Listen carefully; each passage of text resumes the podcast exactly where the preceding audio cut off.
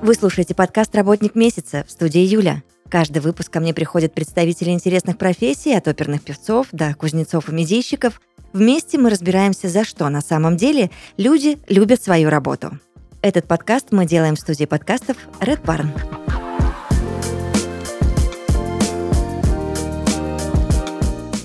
Подкасте «Работник месяца» гардеробный психолог, стилист Алена Архипова. Привет. Добрый день. Я очень рада, что мне удалось тебя забрать в нашу студию, потому что всегда хочется с тобой поговорить и о том, что было, и о том, что будет, и вообще о твоей профессии в рамках этого подкаста. Ален, скажи мне, пожалуйста, в какой ты момент вообще поняла, что э, это твоя судьба, и ты хочешь быть гардеробным психологом и стилистом? Ты знаешь, как всегда, мне кажется, э, любая профессия, она приходит в определенный нужный момент. Точно так же случилось и у меня. Это было в Америке много лет назад, больше восьми. И это была ситуация, когда я четко осознала, что вернуться в предыдущую профессию я не хочу. Я маркетолог по первому образованию. И сейчас мне бы хотелось заняться тем, что действительно откликается. А это всегда были вещи, как ни странно. Всегда вот эта вот девочковая любовь к переодеваниям, журналам, глянцу, миру моды, красоты и так далее, она меня пленила. Ну и, собственно, я поняла, что, наверное, пора вернуться к тому, о чем я всегда думала и любила этим заниматься, и началось все с пошива одежды. Как ни странно. Ага. Так, хорошо, давай тогда разберемся в теории, да? Да, давай. А, потому что я уверена, многие наши слушатели скажут, ну, как интересно, может быть, я тоже этим займусь. А где учиться этой профессии? Ты знаешь, действительно, учиться этой профессии, слава богу, сейчас можно много где. И я на самом деле этому рада, потому что тогда, когда я об этом подумала, и я находилась в другой стране, там было это развито. У нас в России этого не было в принципе. И было буквально два вуза, которые косвенно около этой сферы давали образование. Это были московские университеты, но и то это не было прям а, что-то связанное с имиджем, со стилем. Вот в формате работы с клиентами. И сейчас, конечно же, можно идти обучаться как в государственные учреждения. Опять же, я сказала, что в Москве таких вузов несколько. Можно идти э, в частные курсы от преподавателей, которые практикуют. В том числе я не была э, исключением. У меня тоже был свой авторский курс для стилистов, где больше, чем за полгода я обучала человека новой профессии. Но здесь, ты знаешь, я должна сказать, есть своя специфика. При обучении на этой специальности очень важна практика. Никакая никакая теория вот конкретно в этой профессии не работает. Поэтому если на курсе э, вы не видите практики, то, к сожалению, это не тот вариант, на котором стоит останавливаться. Вот, ты прям сняла из языка мой следующий уточняющий вопрос, потому что ты сама видишь, э, что сейчас курсов разных всяких, да, не только в твоей а, профессии, ну столько. Очень много, очень, очень. И ты сидишь и думаешь, так, что же делать-то, кого выбрать, как сделать этот правильный выбор? Выбор, чтобы потом не расстроиться от потерянного времени и денег.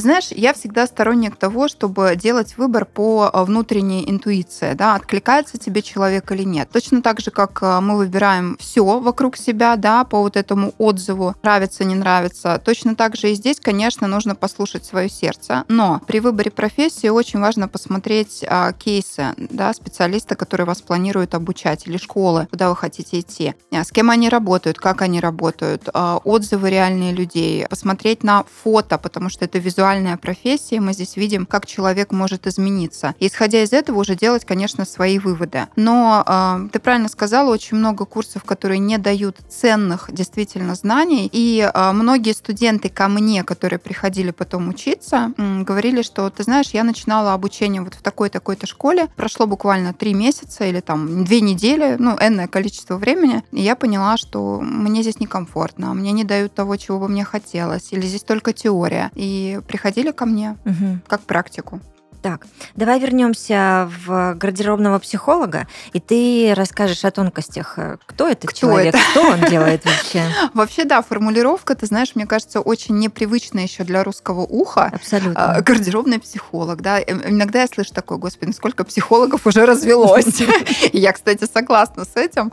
Но по-другому я, правда, не знаю, как назвать мою профессию, потому что от а, стилиста это только-только маленький кусочек, процентов 10, наверное. Да, я работаю с гардеробом. Безусловно, мы перебираем гардероб и формируем комплекты. Но это идет а, в последнюю очередь. В первую очередь я занимаюсь внутренним ощущением клиента, его а, ценностью себя, да, пониманием а, своих сильных, слабых сторон, как он вообще в своей жизни ну, себя ощущает, чего он хочет, где он хочет работать, как он хочет себя презентовать. И это все вопросы, которые на самом деле как раз психологи очень часто на консультациях разбирают с нами, да, то есть вот мы копаемся вот в этих переживаниях, эмоциях, страхах и так далее. А, и, безусловно, не проработав это, мы не можем создать правильный гардероб. Поэтому а, делить а, одно от другого я не могу. И я вот буквально два года назад поняла, что называться просто стилистом, ну, я не имею права, потому что это не эта работа. Угу. Это гораздо глубже. И да, пока непонятно, приходится объяснять, как это все работает. Но а, постепенно люди начинают видеть разницу, и уже таких вопросов меньше. Так, как выбрать хорошего стилиста, хорошего гардеробного психолога? Вот мы про учебу с тобой поговорили немножко, да?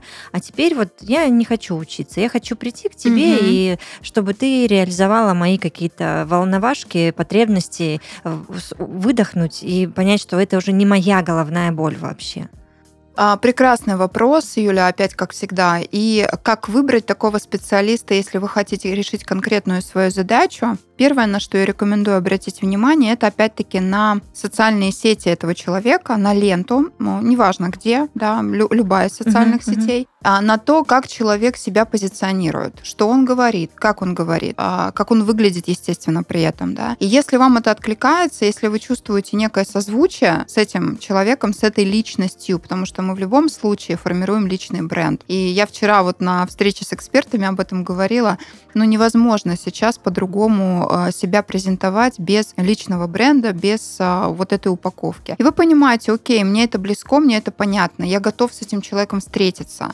А на первой встрече вы всегда тет-а-тет, видя друг друга вживую, понимаете, как уже вы, насколько совместимы. И дальше вы пробуете работать. Я тебе скажу так, что в моей практике были случаи, когда мы э, встречались, общались, все было прекрасно. Проходила пару недель работы, а со мной это действительно работа, это не просто я даю рекомендации, нет, этот человек сам должен погрузиться в себя. Приходило ощущение, что что-то не то или э, я не хочу так глубоко идти. И тогда мы, конечно же, расставались, и это нормально. Угу. То есть в данном случае, я считаю, правильнее будет э, мне, как специалисту, увидеть, что у этого конкретного человека есть более глубокие вопросы, которые нужно решать не со мной, и отправить его по адресу. Mm.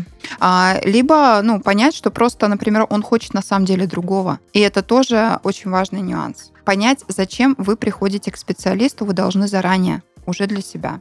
Так. Так. Непростая задачка. Но смотри, мне хочется немножко о личном с тобой поговорить, да, когда ты говоришь, что вот кто-то приходит, вы плотно работаете, а потом человек понимает, что ну вот что-то идет да. не так, что-то ему не нравится, не устраивает. Ты расстраиваешься? Нет. Или у тебя уже есть какой-то профессиональный иммунитет? Ты знаешь, я его выработала уже, конечно, угу. достаточно давно, но в последние годы я, в принципе, для себя беру как правило по жизни отделять работу и лично меня. То есть я как личность и я как э, эксперт это не то чтобы разные вещи, я их просто разделяю для себя. И когда мне говорят что-то касательно моей деятельности, я всегда рассматриваю это с точки зрения, а это критика или мнение конструктивное, либо это просто эмоции человека. Потому что когда мы говорим про конструктив, да, здесь всегда идет некое предложение, что можно изменить, почему меня это не устраивает, ну и так далее. Да? То есть это диалог действительно двух равных людей. Когда идут эмоции, и человек говорит, мне не нравится, и он не может объяснить, а что мне не нравится. Без обоснования. Да. То для меня это, кажется, совершенно другая история. И тут я, в принципе, вообще не трачу на это ни секунды времени. Я просто отпускаю, говорю, окей, а, есть масса других классных специалистов. И все, потому что я считаю, для этой конкретно специальности, да, в принципе, наверное, для любой, кто работает с клиентами, безусловно, важно разделять эти позиции, да, то есть свою работу и себя, и э, все-таки внутри себя иметь вот этот стержень, эту ценность, понимать, что э, ты в любом случае профессионал. Но, естественно, это приходит с опытом, не угу. просто от того, что ты закончил школу какую-то. А, скажи мне, а, если вот мы с тобой договорились, все нравится, мы в друг друге души не чаем, а сколько нужно будет потратить денег? Это дорогое удовольствие? И вообще, как это все раскладывается, да, что есть какие-то траты там на одежду, обувь, аксессуары угу. и так далее, и есть, естественно, статья расходов на специалиста. Угу. Тоже, кстати, классный вопрос, и часто меня именно об этом спрашивают. А, здесь я всегда иду э, с двух, знаешь, таких направлений. Первое, мы должны понимать, что, безусловно, любой эксперт оценивает себя со своего уровня, да, со своей планки. И, грубо говоря, даже я пять лет назад у меня была одна стоимость этой работы, сейчас она совершенно другая. И дело не в том, что, э, ну, ты себе там, знаешь, корону на голову ставишь, да, и ты считаешь, что все ты звезда. Нет. Дело в том, что действительно а, я как личность, как эксперт постоянно работаю с собой. И для меня это процесс а, действительно глубокий, непрерывный, и я очень много в это вкладываю. И я не могу просто, а, знаешь, как остаться на том же уровне. То есть uh-huh. это рост, это uh-huh. развитие. И здесь, естественно, ценность у каждого специалиста своя. Да? Мой ценник, он выше среднего, потому что действительно работаем глубоко, и я привлекаю других экспертов, и я работаю комплексно, то есть у меня э, все работает, вот, знаешь, как под ключ, грубо говоря. Это моя особенность.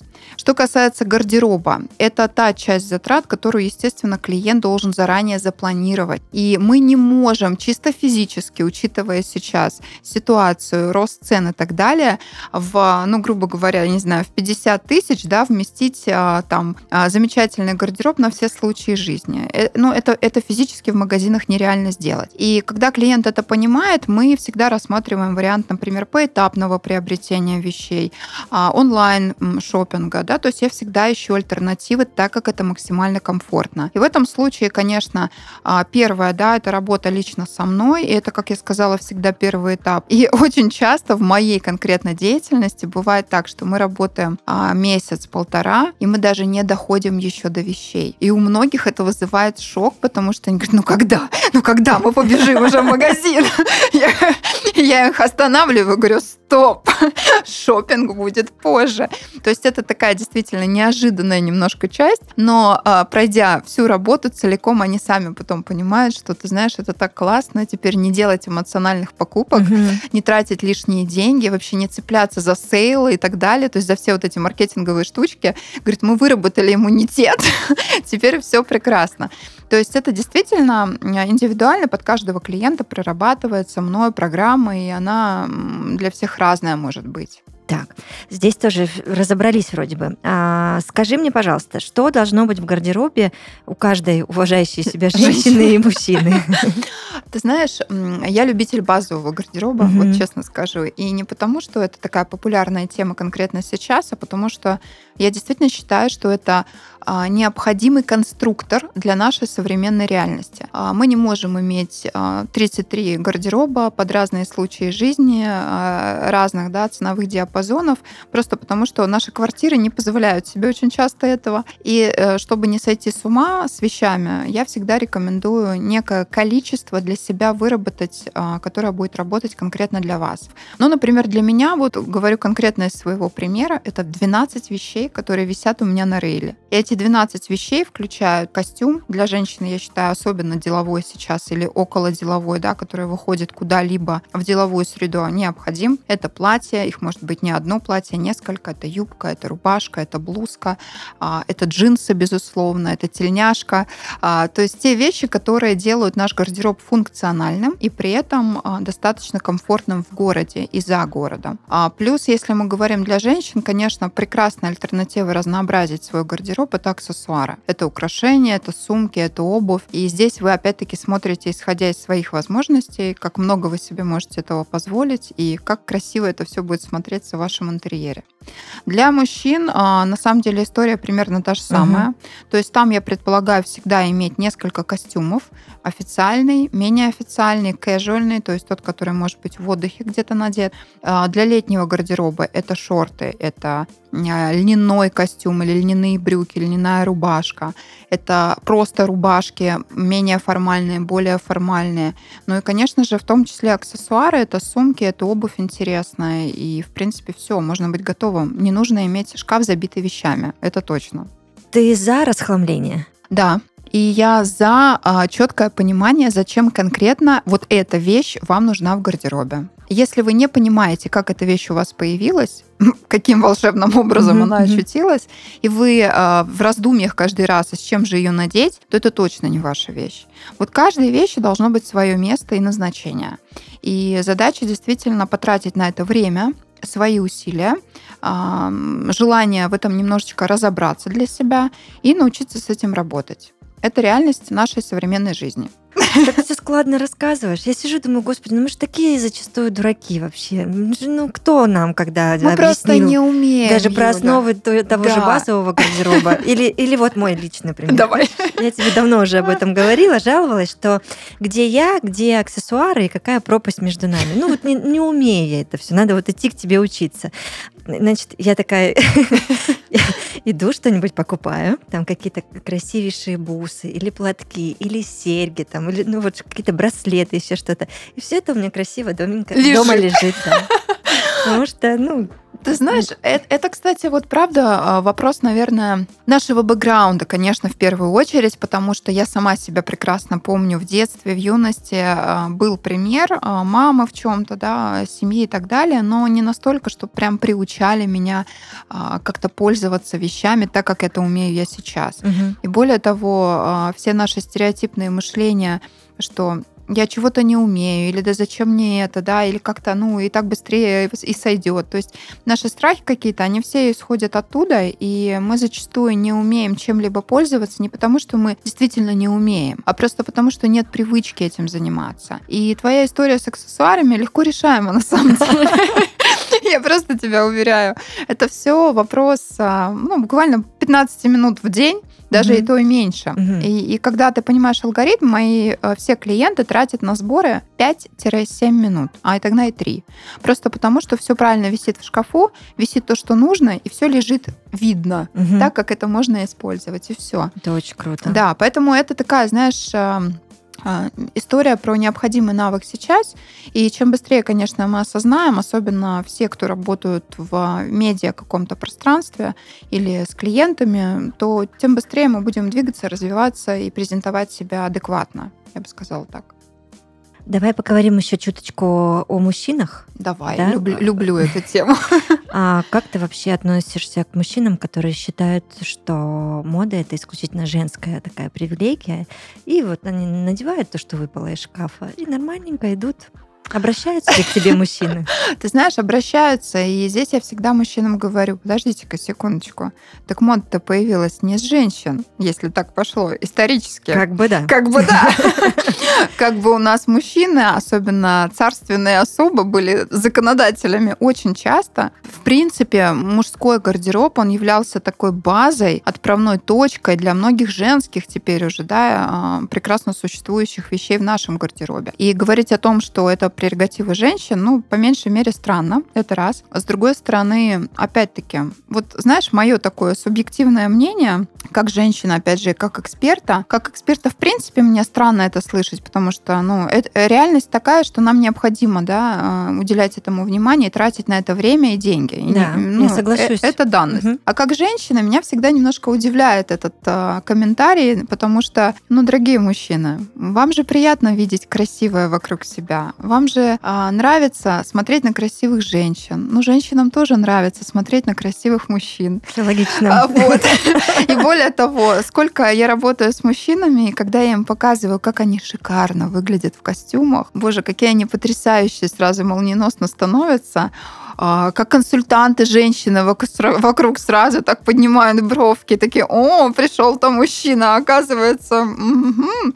И ситуация сразу меняется, они получают комплименты, и они просто летают сами и понимают, что, боже, почему же я раньше-то этим не занимался, так почему раньше не заменил а, унылую свою рубашку на поло, да, и там а, брюки, которым уже 20 лет, на что-то более современное, потому что действительно они меняют свою самооценку в том числе через одежду. Ты заговорила про 20 лет. Мне нужен твой профессиональный комментарий. Я сегодня, знаешь, думала о нашем интервью с тобой, а, и вот какая мысль засела в моей голове.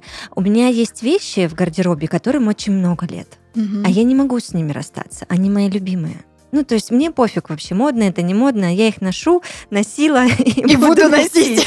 Да, это вообще фу или это допустимо абсолютно? А Ты знаешь, я, э, как тебе уже сказала, сторонник индивидуальности.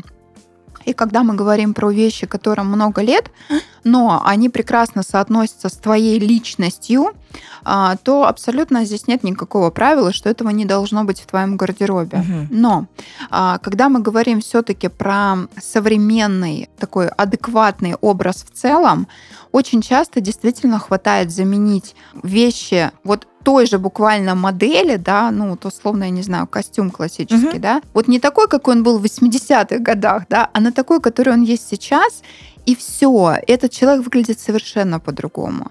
Э, И опять же, да, когда мы говорим про вот такие винтажные, да, ну, условно, вещи, которые уже много-много лет в нашем гардеробе, или они дороги нам как память и так далее, все же зависит от того, как ты их носишь, как ты их обыгрываешь. Если ты их соединяешь с ультрасовременными или с современными другими вещами, это все вытягивается, и тогда это смотрится актуально. Поэтому здесь все зависит от целостной компоновки, Мгм. это раз. И, э, конечно, от того, ну вот как вы в принципе себя ведете в социуме, да, то есть вы себя как презентуете, как вы говорите, как, какая ваша прическа, макияж и так далее. Без этого все не работает. Нельзя говорить только про одну кофточку или там про брюки. Нужно рассматривать образ в целом. Хорошо, что ты об этом говоришь. Не- не постоянно, все я постоянно понимают, об да. этом говорю. Мгм. И целостность для меня это вот, знаешь, как в работе у меня есть несколько ценностей, которые я постоянно транслирую. Свобода самовыражения, интуитивность, а, индивидуальность и, и целостность. Потому что ну, нельзя стиль оторвать от других сфер своей жизни. Никак. Согласна абсолютно. Да, это была бы хорошая точка в нашем интервью, но нет. Но нет. Есть еще вопросы. А, Ты говоришь об индивидуальности, а как с помощью, как и с помощью чего вообще можно гардероб сделать индивидуальным? Прекрасный вопрос. И теперь возвращаемся в название моей профессии.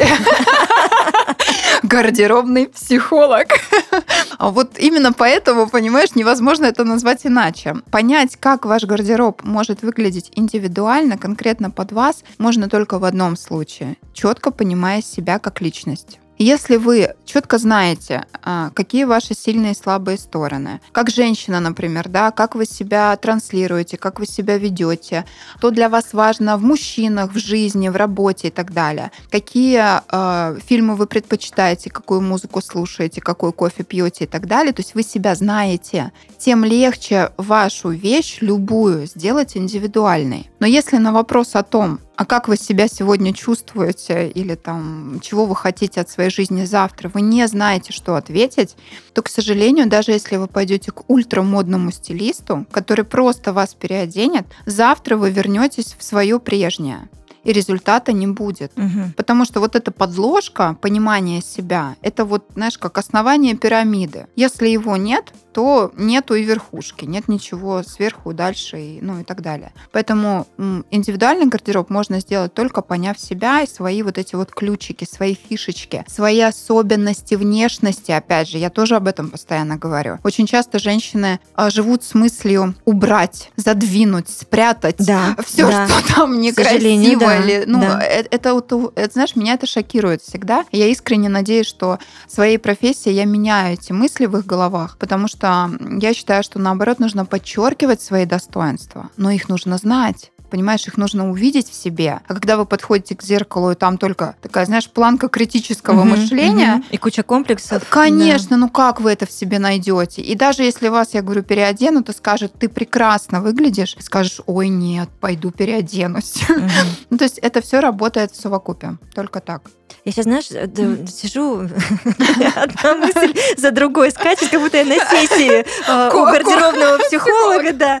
А а ничего страшного в том, что иногда, а, я думаю, я не одна такая, может быть, и с тобой такое случается, когда тебя трясет, такие, знаешь, качели начинаются в твоей жизни, когда ты сегодня проснулась, и ты выходишь богиня, прям такая вся ну, ну, там не, ну, упали и не встали, все причем. А другой день ты такая, ну не то чтобы замухрышка, а просто хочется чего-то спокойного, простого, там какие-то э, классные джинсы, там майка, кроссы, и ты пошла. Шикарно. И на самом деле я вообще не вижу здесь противоречия. Мгм. Вот понимаешь, а, это опять-таки мы так воспринимаем, что это качели. А это на самом деле не качели. Это разные грани нас. Мгм. и разные состояния внутри нас. Почему я говорю, что когда вы вот себя как пазл знаете, да, как вот, знаешь, как это, бриллиант, да, вот, вот вот ты со всех сторон себя знаешь. И тогда любое твое состояние ты воспринимаешь не то, что вот сегодня я такая, завтра такая, и вот это как будто все разное. Нет, это все про тебя. Просто действительно в какой-то момент тебе хочется быть более расслабленной, в какой-то более собранной. Даже элементарно вот свой пример сегодня, да, могу привести. Вчера у меня было мероприятие, я надела свое строгое лаконичное платье, каблук и более броские украшения. Сегодня я надела более расслабленное платье-комбинацию, рубашку сверху, да, и те же украшения, но они выглядят теперь совершенно по-другому. То есть я не ушла далеко от себя, от своего ДНК, но при этом я его оформила мягче, легче, свободнее, расслабленнее, и мне так классно. Мгм. А как ты относишься к тем женщинам, которые вот каждый день, она женщина-праздник просто. Она вся вот э, от кончиков волос и до кончиков пальцев ног, она прям вот Идеально. и, и так каждый день, и ты думаешь, да елки-палки, Да. она и спит, знаешь, вот так тоже. Я просто Не трогайте меня, я в туфлях, да. Ты знаешь, а, у меня всегда, в принципе, на эту тему такое, наверное, уже с точки зрения психологии суждения, я правда считаю, что с этим нужно работать, потому что не может человек все время быть в супер тонусе. Мне кажется, это прям стресс какой-то. Это, я, может, это права, ужасный конечно. стресс. Нет, ты права на самом деле, и это наоборот говорит о том, что за этим скрыто очень много внутренних вопросов к себе, да, то есть человек себя не принимает в другом виде, он считает, что он должен выглядеть только так, или только так она будет сексуальная, только так она будет женственная, только так она будет успешная. Нет, мы можем иметь все эти качества, выглядя совершенно по-разному и по-другому, но вот это вот чувство а, удовлетворения от самой себя, если его нет, то вот этот весь при параде вид, да, он, к сожалению, его не создаст. И на самом деле, вот если ты обратишь внимание, да, такие женщины привлекают, Мгм, да, ты мгм. смотришь на нее, тебе кажется, о, какая интересная. Да, конечно. Но этого хватает ровно на две минуты, потому что ты чувствуешь энергетику, которая за этим стоит. Поэтому я говорю, что это ну, комплекс, понимаешь? Вот у нас имидж наш, да, он строится по многим слоям, как луковица такая, знаешь, так, так один за другим. И вот есть у нас самые глубокие внутренние слои имиджа, в том числе, которые называются духовность, энергетика и так далее. И это все про имидж. Просто мы это как бы думаем, что это отдельно. Мгм. Но на самом деле это все вместе. Ну, знаешь, такие прям потрясения Я не одно знаю, за другим. Насколько зрителям, к- знаешь, как настроены были на один разговор, да, а то Обязательно дослушайте до До конца, ребят, это, это важно. Так, скажи мне, насколько велика вообще конкуренция в твоей профессии? Ты знаешь, я вообще сторонник того, что конкуренции нет. И я никогда не рассматривала серьезно вот эти вот все fashion э, модные, да, а, такие подпольные битвы друг с другом, потому что мне кажется это странно, а, поскольку все равно здесь эксперты, взрослые люди и так далее, поведение должно быть немножко другим. Но а, такие ситуации бывают, и, к сожалению, не все специалисты чистоплотные, как я называю, да, это а, в своей работе. Для меня это неприемлемо. Я не рассматриваю другого стилиста как конкурента. Я рассматриваю его как коллегу. И я с удовольствием делюсь опытом, знаниями, а, своими рекомендациями, контактами и так далее. Если ко мне подходят, со мной общаются, взамен я тоже получаю некий фидбэк, энергию и так далее. То есть это всегда должно быть взаимно. С удовольствием вообще нет никаких проблем. Мгм. Хотя я понимаю, что далеко не все так э, воспринимают, да, и, мно- и многие боятся этого, и там как-то, знаешь, свои а наработки, да, там как-то охраняют и так далее. Я понимаю, что, ну, извините, все уже давно все придумали, и мало что ты можешь сейчас выдумать, за исключением своей индивидуальности. То, что есть конкретно у меня, да, это есть только у меня. Все остальное вы можете, в принципе, даже в Гугле найти, и никаких вопросов. Мгм, мгм. А от кого ты прям балдеешь э, из своих коллег? Вот кто прям твои любименькие-любименькие? Ты смотришь на их работу, на их образы, на то вообще, как они проявляются в Мгм. мире, и думаешь, золотой человек вообще. Ты знаешь, а, самое интересное, что никогда, наверное, в своей жизни у меня не было прям таких кумиров-кумиров в Мгм. чем-либо. Мгм. Но, безусловно, а, я, наверное, все-таки смотрю в сторону Запада, Америки конкретно, потому что я там училась, там жила, и мне эта культура близка. И а, все, что связано с глянцем американским конкретно, да, и не только американским, французским в том числе,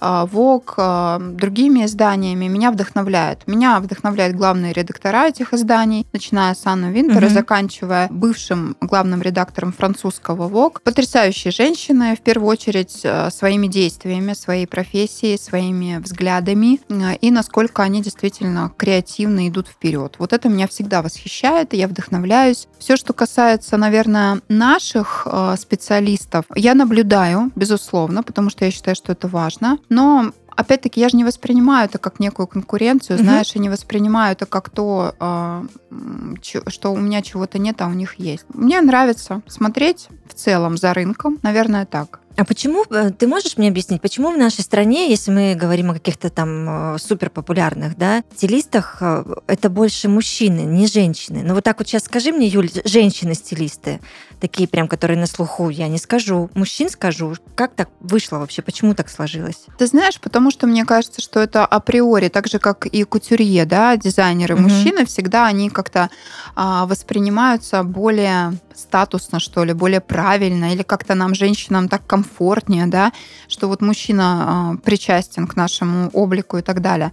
Но я бы не сказала, что это связано именно с этим. Просто мне кажется, вот в России есть такая, знаешь, специфика, что, во-первых, эта специальность и вообще работа стилистов э, больше относится к медиа, то есть угу. предубеждение, да, да, что стилист нужен для медиа человека или того, кто вот на сцене что-то вот он делает, его видит и так далее, политики и так далее. Но когда мы говорим про обычных людей, меньше всего думают, что нужны стилисты. То есть это сразу такая привязка к определенной группе да, социальной. А с другой стороны, то, что создают стилисты в медиапространстве, это опять-таки эпатаж. Это не то, что пригодно в нормальной обычной жизни. И у многих поэтому сверху еще накладывается, что меня переодену так, что я не смогу выйти в этом на улицу. И все. Поэтому мне кажется, что здесь слишком много, вот знаешь, перегибов. Угу. Нету золотой середины, и либо человек полностью э, отрицает да, необходимость таких людей, такой специальности, и зачем они нам нужны, либо говорит, ну да, они мне нужны, но вот только вот создать такой прям яркий, эксцентричный образ, а вот серединка, она остается какая-то неохваченная. И вот я как раз люблю работать с этой серединкой. Ну хорошо, это же прекрасно. С нормальными людьми. Хоть кто-то будет работать с серединкой. Да, да, мне кажется, что это прям вот важная часть. Да, соглашусь. А на что ты делаешь ставку, Ален, в сложившихся условиях? На какие бренды, когда половина закрылась, уехала и так далее? А что вообще сейчас происходит? Ну, ты знаешь, то, что половина брендов закрылась, я вообще не считаю это проблемой, как, как ни странно. Угу. Более того, я вообще считаю, что любая ситуация, она дана для определенных а, целей, скажем так, да. И то, что сейчас происходит, это тренирует а, шикарное качество, которое, в принципе, должно быть у любого эксперта, и рынка в том числе, это гибкость. То есть нужно научиться подстроиться под то, что происходит. И то, что известные мировые бренды ушли сейчас сейчас нашего рынка, совершенно не означает, что нам нечего надеть. У нас огромное количество российских брендов, и я недавно готовила прям целый гайд своим клиентам по аналогам да, ушедших брендов российских компаний, которые можно приобретать, носить а, и с удовольствием дальше выглядеть прекрасно. Я не стала исключением, я в этой ситуации тоже поняла, что я хочу не только обучать, давать знания, менять мышление своих клиентов, но и переодевать их в свою одежду, потому что я четко понимаю, что важно и как я могу видеть человека, я запустила свой бренд одежды. Угу. Поэтому это, наоборот, возможность. Но, с другой стороны, это, конечно, возможность, которая, знаешь, усложняется многими другими ограничениями, когда ресурсы уменьшились, да, то, что мы могли заказать откуда-то, сейчас мы не можем, и нужно искать альтернативу. То есть это и возможность, и вот креативность, гибкость, желание все-таки найти решение в этой ситуации. Я вижу это так. Очень интересная точка зрения. Ну, такая Но- правда. Но это Мгм. не стресс, понимаешь? Мгм. Впадать в панику от того, что, боже, не- не- неч- нечего носить и куда бежать, вообще нет смысла. Я ну, сразу своих клиентов успокаиваю. Выдохните, все нормально. У нас будет одежда. Мы, мы не будем ходить без всего. А, Просто, опять-таки, понимаешь, мы слишком привязаны к брендам. Вот эта брендомания, а, я считаю, лей- лейбломания, это уже тоже перешло в какие-то непонятные грани. И э, эта ситуация настолько привела к тому, что мы немножко отключились от этого и переключились на себя, опять же, да. И это только к лучшему. Быть может. Меня просто, знаешь, еще догоняют э, флешбеки из детства, Мгм. потому что я ребенок Советского Союза, женщина взрослая. Но а, я помню вот это состояние, когда, э, ну, нам, я считаю, с мамой э, повезло два Мгм. раза. Мгм. Потому что первый раз, когда я жила и родилась на Дальнем Востоке, мама была очень каким-то серьезным там какой-то должности там. То есть, когда в магазинах пусто вообще, маме приносили через черный Ага. ход или там звонили, говорили, подвезли, подходите. Вот, а потом мы уехали жить в Туапсе, а это город моряков, и там просто, когда в магазинах ничего, все есть с кораблей, все есть у жен моряков, то есть Мгм. какие-то невероятнейшие. У меня мама модница, она прям такая, не знаю, почему мне это не передалось, но тем не менее, вот я это в детстве все наблюдала, красивейшие какие-то а, и там и тяжелый люкс, и полегче, и что-то а, просто обычное заморское, так, ну, наверное, на тот момент это тот был Мгм. масс-маркет, да, и ты смотришь на это все великолепие и думаешь, как бы было здорово, если бы у всех женщин была такая возможность вот так красиво одеваться. Ой, Вот, ну была и другая сторона медали, когда Да. моя прекрасная тетя, она шила, причем, ну она до сих пор это делает и делает это великолепно, и нам всегда э, с сестрами там отшивались какие-то шикарные тоже наряды, у которых, которых ни у кого не было.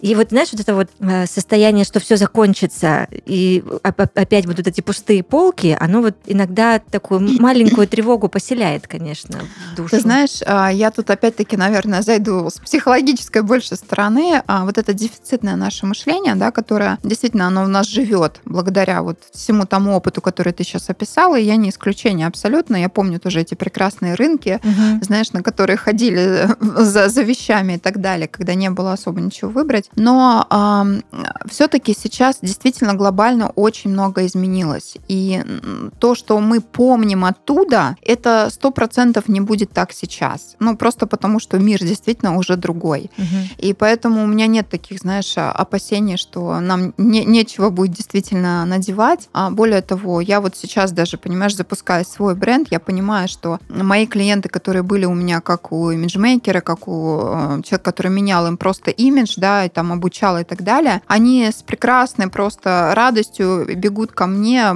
покупать мои платья, там, костюмы и так далее, просто потому что они знают, какого это будет качества и как это будет сидеть. И я не исключение, таких достаточно много дизайнеров, которые знают рынок, знают своих клиентов. Поэтому мы вас оденем, будьте спокойны, все будет хорошо. Это прекрасная новость, Алена. Я вообще выдыхаю и.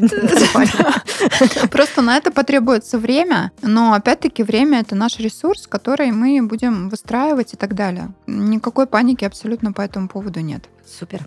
А скажи мне, пожалуйста, э, ты уже немножечко рассказала о том, что обучала, да, он- этот э, период был в твоей жизни. Ты продолжаешь обучать? Или ты переключилась вот на свое производство, на свой бренд? Или, может быть, планируешь, что у тебя будет в итоге какая-то большая очень школа? Ты знаешь, так интересно в жизни происходит. А, Я уже давно поняла, что вот некое такое, знаешь, видение, которое вот э, у любого эксперта наверняка есть, ну, конкретно у меня точно присутствует, а, вперед туда на много лет.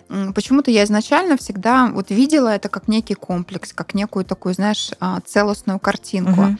И для меня отделить обучение от а, производства одежды сейчас уже невозможно. Для меня это все, как знаешь, единый цикл. Поэтому, безусловно, я продолжаю обучать. Единственное, что а, моя онлайн-школа, которая существовала несколько лет, опять же, в силу сложившихся ситуаций, и Мгм. это я воспринимаю сейчас абсолютно нормально, я ее заморозила, скажем так, да, приостановила обучение, потому что посчитала, что просто сейчас это не совсем актуально, конкретно для меня и для рынка и для моих планов ближайших. Поэтому пока это на тормозе, но потом я, безусловно, к этому, скорее всего, вернусь. А я обучаю сейчас экспертов в большей степени, потому что рынок меняется, запрос конкретно у экспертов разных ниш абсолютно растет. Все вдруг проснулись и поняли, что личный бренд нужен был еще вчера. Позавчера даже. Да. И соцсети надо было как-то оформлять уже давно. Ну, то есть, понимаешь, вот рынок, он действительно сейчас очень сильно меняется. И все, я сфокусировалась больше на этом, плюс, естественно, запуск производства и создание одежды. А, радуется ли твой глаз в Краснодаре?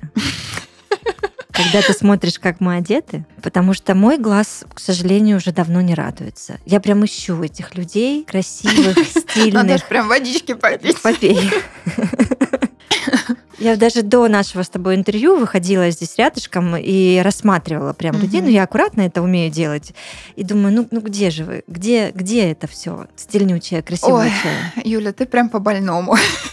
ты знаешь, у меня глаз не то, что иногда не радуется. Да простят Грустно меня зрители. Да, он у меня иногда дергаться начинает.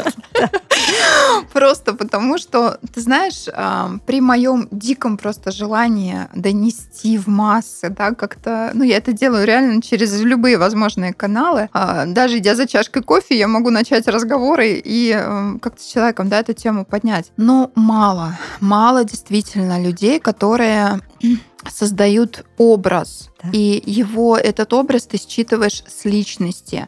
То есть, понимаешь, когда ты видишь не просто вещи, а ты видишь человека, женщину, мужчину, которые угу.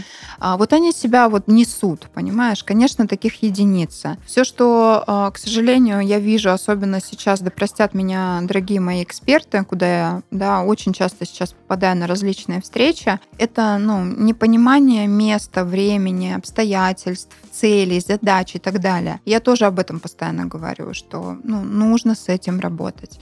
Поэтому не могу сказать, что часто вижу, но периодически бывает. И я, конечно, когда это вижу, я прям честно, ты знаешь, готова просто подбежать к этому человеку и сказать, боже, вот такую красивую или вот такая стильная. Спасибо. Да.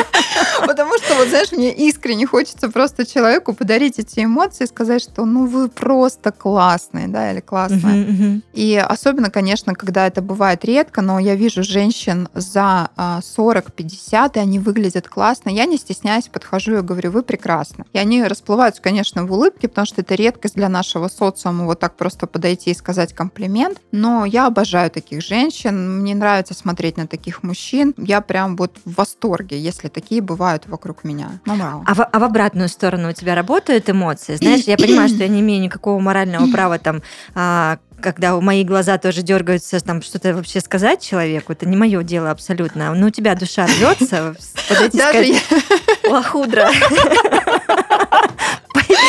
вот это с этим поменяй и купи себе там нормальное что-то. Юль, ты знаешь, благодаря тому, что я а, ну, достаточно этичный сам по себе ну, человек, и плюс у меня уже выработалась профессиональная этика, никогда, даже если, вот знаешь, передо мной будет стоять а, такой человек, женщина, неважно, и я буду прям, у меня будет все дергаться, знаешь, это там нога трястись и так далее.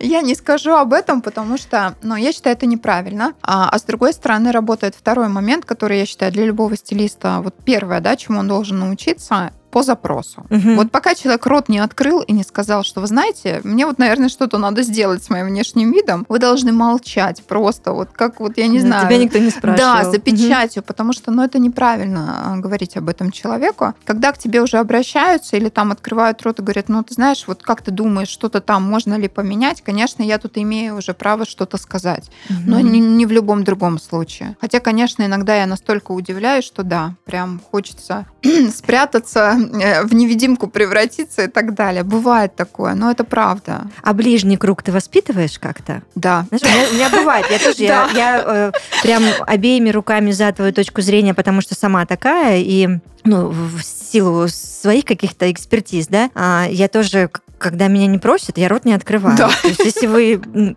у вас есть заявка какая-то и вопрос, да, конечно, я все расскажу, покажу, объясню. А если, но ближний круг, Мне их прям жаль иногда. Когда... Да, да. Я не могу себя тоже иногда сдержать. Мне сестра иногда говорит, слушай, я, можно я буду тебе просто писать? Я боюсь тебе звонить, я боюсь тебе наговаривать голосовые, потому что у меня мозг вскипает, я думаю, как я правильно я сказала, неправильно я сказала. Говорит, меня это все очень сильно напрягает. Давай просто переписываться. Как у тебя? А, ты знаешь, ну, в меньшей степени, скажу, наверное, честно, повезло моей маме, потому что она у меня женщина яркая, эксцентричная, и она, конечно, иногда может отчебучить такое, что мне аж прям... И она это видит по моему лицу сразу, говорит, так, ладно, я пошла переоденусь. Но, а, ты знаешь, я делаю это любя, насколько это возможно. И а, самое классное, особенно вот я говорю, я благодарна моим близким за это, что они видят реально разницу. Угу. То есть они понимают, ну да, это все да, что я не скажу от того, что, знаешь, вот мне просто вот настроение у меня плохое, да, мне хочется его кому-то изгадить. Нет, я скажу это, потому что я действительно хочу, чтобы человек выглядел лучше.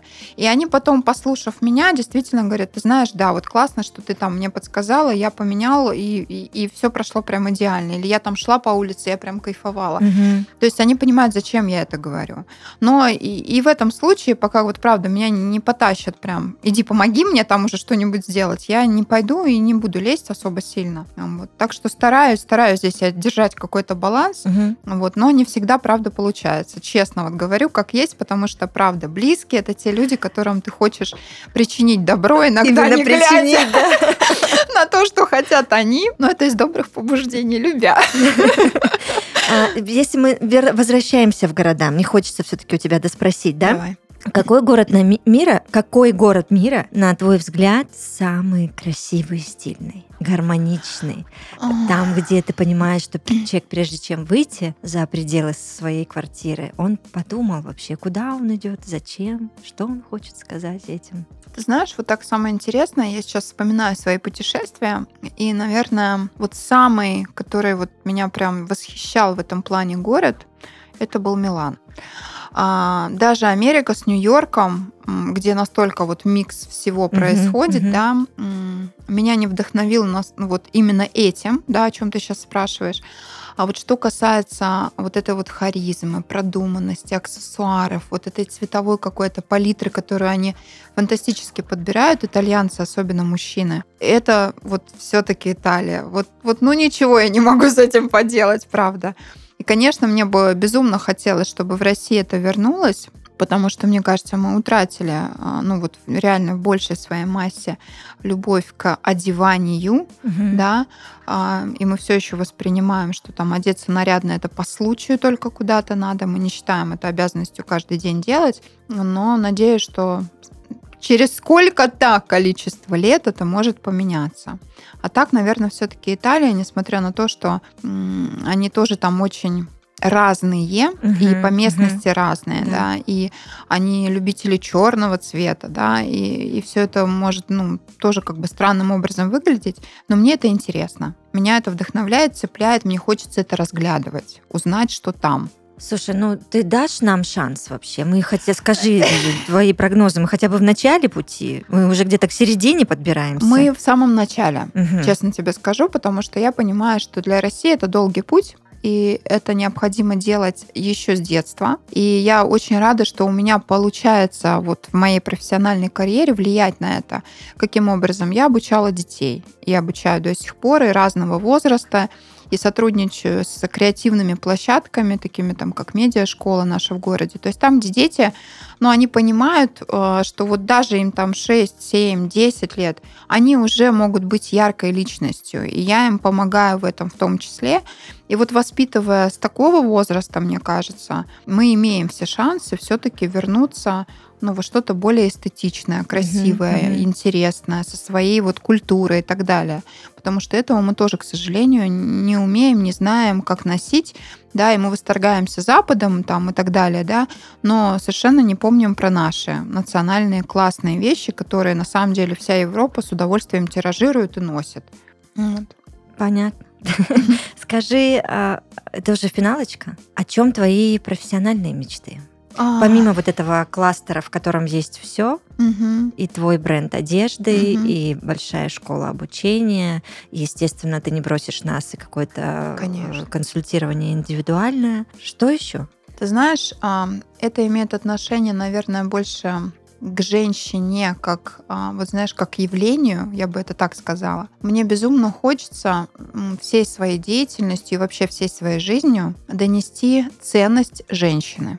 Вот такое глубокое, знаешь, объемное, но я просто действительно понимаю, что пока женщина как а, личность, как некая вот, да, что было создано, не поймет, насколько она ценна, мир вокруг не изменится. И мы действительно э, транслируем все, что есть внутри нас. Мы формируем мужчин вокруг нас, отношения к нам и так далее. И это ответственность, которая вот есть она внутри. И мне бы очень хотелось, чтобы женщины научились себя ценить, любить, уважать, э, нести гордо, красиво, достойно, со вкусом, с элегантностью и восхищать глаз всего окружения. Вот глобально это вот что-то такое, знаешь, Спасибо тебе огромное. Это прекрасно.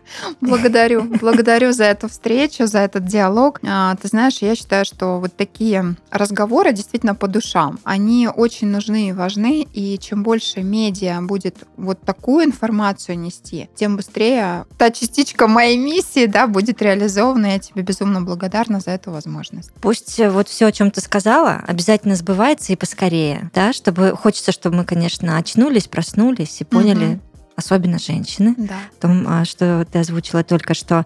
Гардеробный психолог и стилист Алена Архипова в подкасте «Работник месяца». Спасибо огромное. Мы услышимся обязательно. Пока. Благодарю.